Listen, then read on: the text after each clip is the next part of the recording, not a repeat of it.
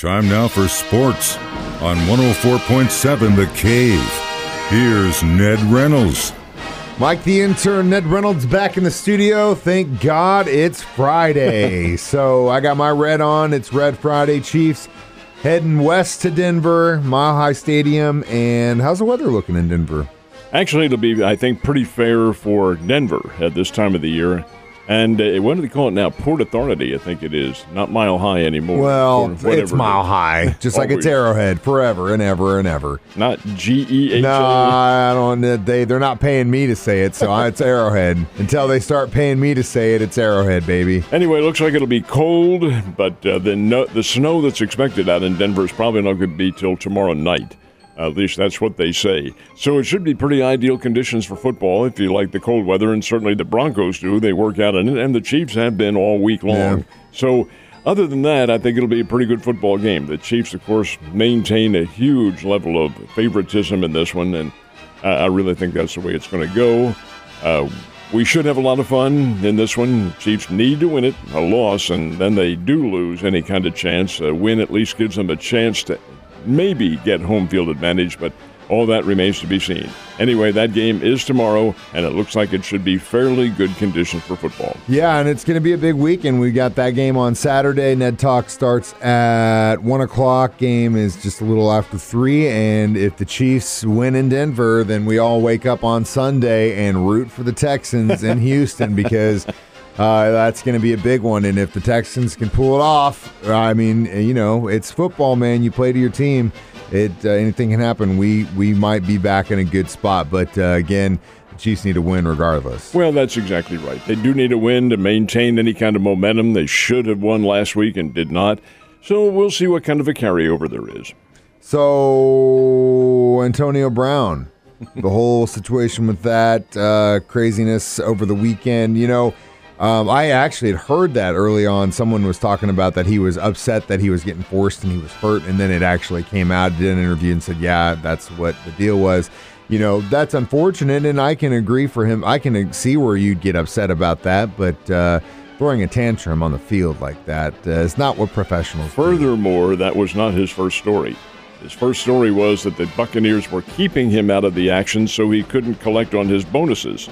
He had he had to catch a number of passes to get $333,000 bonus and then another one to get another it turned out to be a million dollars in bonuses. And he said the Buccaneers are keeping me out of the action and they won't let me get those bonuses.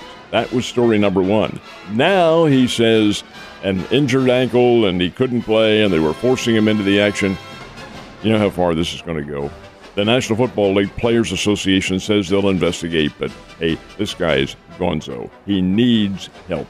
You know what? Big props to Mike Tomlin because Mike Tomlin was arguably the only guy in the National Football League that was able to handle Antonio Brown for as long as he did. And, and he did for a And while. he did for a Uh-huh. while. For a while, and uh, you just got to look at Mike Tomlin and say, "God, I don't know how the hell you did it, man. I don't know how the hell you He did." it." He also didn't keep him. Yeah, well, I mean, I mean, you know, he, he did it for a while, but uh, I'm, I'm sure we've all had relationships with crazy significant others that lasted. They were great for a little bit, but then it just turned south real quick.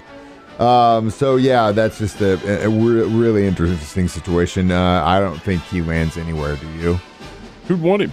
I don't know. I don't know who's he's a- crazy enough. He might he's be a, a, he's Raider. a head case, Mike. He- he's a head case. Yeah. Do you want? Would you want a head case in here? No, no, no way. Heavens, no. It's it's. He needs help. He Yeah, needs some kind of psychiatric care. The guy has lost it. Definitely. Well, uh, let's talk about something else. Uh, college football FCS title game tomorrow, and that's going to be a great one. It really is. It should be a terrific football game. This is the one double A or FCS, like they call it. One double A is a whole lot easier to say.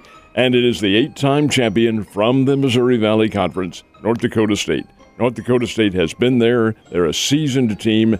In all honesty, they may not be quite as good as they've been in the past when Carson Wentz was quarterback and Easton Stick and some of these other outstanding Trey Lance mm-hmm. they may not be quite as good now. They're still pretty doggone good. When the Bears went up there to play them this year, the Bears had them beat, had them beat 21 to 7, lost the game 24 to 21, I believe it was, or 24 17, whatever. I've forgotten the final score. But Missouri State was right in there, ready to claim a big victory. and couldn't do it. Why couldn't they do it? A lot of it's tradition because North Dakota State has a lot of it. And now here the Bison, and they call them with a Z up there, B I Z O N. It's supposed to be Bison, but the Bison are a seven and a half point favorite over Montana State. This is the Bison against the Grizzlies. This would be pretty good. Montana State was the team the Bears were going to play. Yeah. Had they won their first playoff game, would have gone out to Bozeman and played them out there. Montana State's good, a very good team. And the fact that North Dakota State is probably not as strong as they have been in the past, still, you have to like this team from the Missouri Valley Conference. This is uh, arguably the strongest conference in 1AA football in America. Had six representatives in Yeah. the playoffs this year, including Missouri State. And next year, when they come back, uh, it's going to be pretty good. It is pretty good football. It really is, uh, and that's it's a good thing for us, and it's a good thing that Missouri State is keeping up with that wave. So we've talked about the FCS championship last hour, and after that, we've got you know the NFL all weekend. Then we got one more day, college football's biggest night, Monday night. Who is your favorite? Well, it's a great game. It's Alabama versus Georgia, and this is a rematch. They played back earlier this in in December. They played about oh, I'm going to guess about six weeks ago, five or six weeks ago, in the Southeastern Conference championship game. And Alabama was an underdog, and Alabama came on to win that game big over Georgia.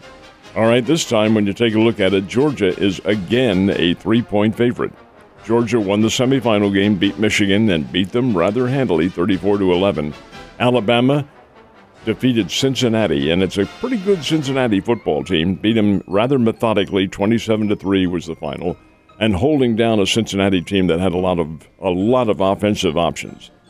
All right, Georgia still a three-point favorite.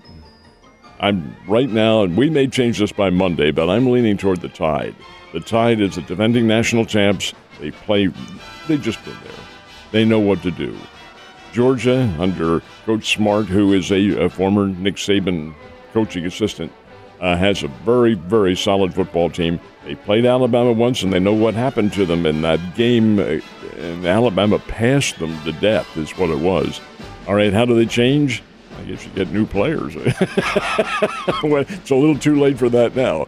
But the fact is, I think it'll be a very, very good football game. Very good game. Yeah, it's definitely going to be a good one. Hopefully, Georgia makes some adjustments because they they did get the pass to death is probably the best way to describe that. Oh, that's how Oh, the, yeah, the they- Heisman Trophy, uh, Yeah. Bryce Young won it for them, Yeah. for Alabama. He was able to throw. They didn't put a lot of pressure on him. They couldn't because that Alabama offensive line is massive, and it held out Georgia pretty well. So we'll see what happens on Monday night, but it should be a lot of fun. I'm leaning right now toward Bama. Well, we'll see what happens. You definitely could change your mind between Could. now and that. Could. It is your right as an American.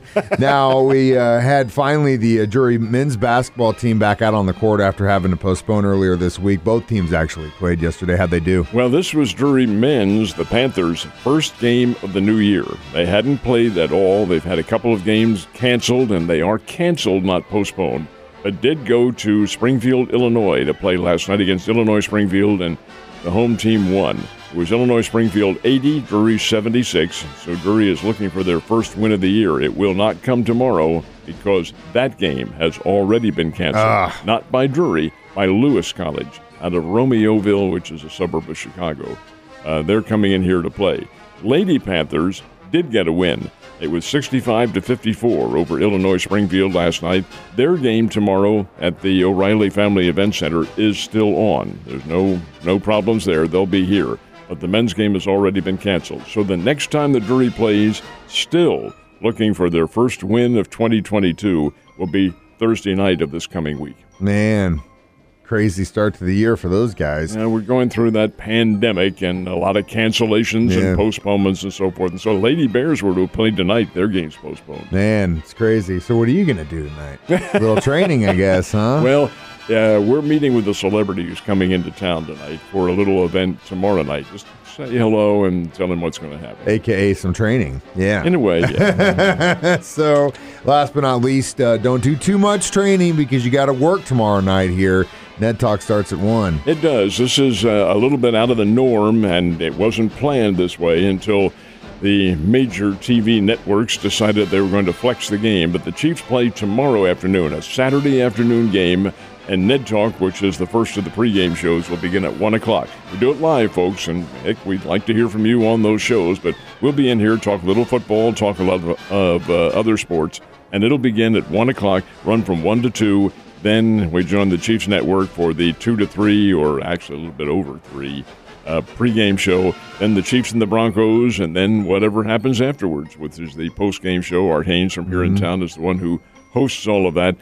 Uh, interesting game. The Chiefs are a 10 point favorite going into this one tomorrow. Should beat Denver. We're able to handle uh, Denver pretty well in Kansas City. Should be able to handle them here. Doesn't necessarily gain the Chiefs anything. Well, it does too, because it gains them a better seeding if they win. But it doesn't gain them the home field advantage that they're looking for unless the Tennessee Titans lose on Sunday. We'll talk all about that tomorrow. Yeah, for sure. And like I said, there's a lot of things that can happen. The Chiefs need a win. Go Texans, and uh, it's going to be crazy between LA and Vegas, too. That's going to be an interesting game as well. Ned, you have a great Friday. Not too much training tonight, sir. I'll see you tomorrow.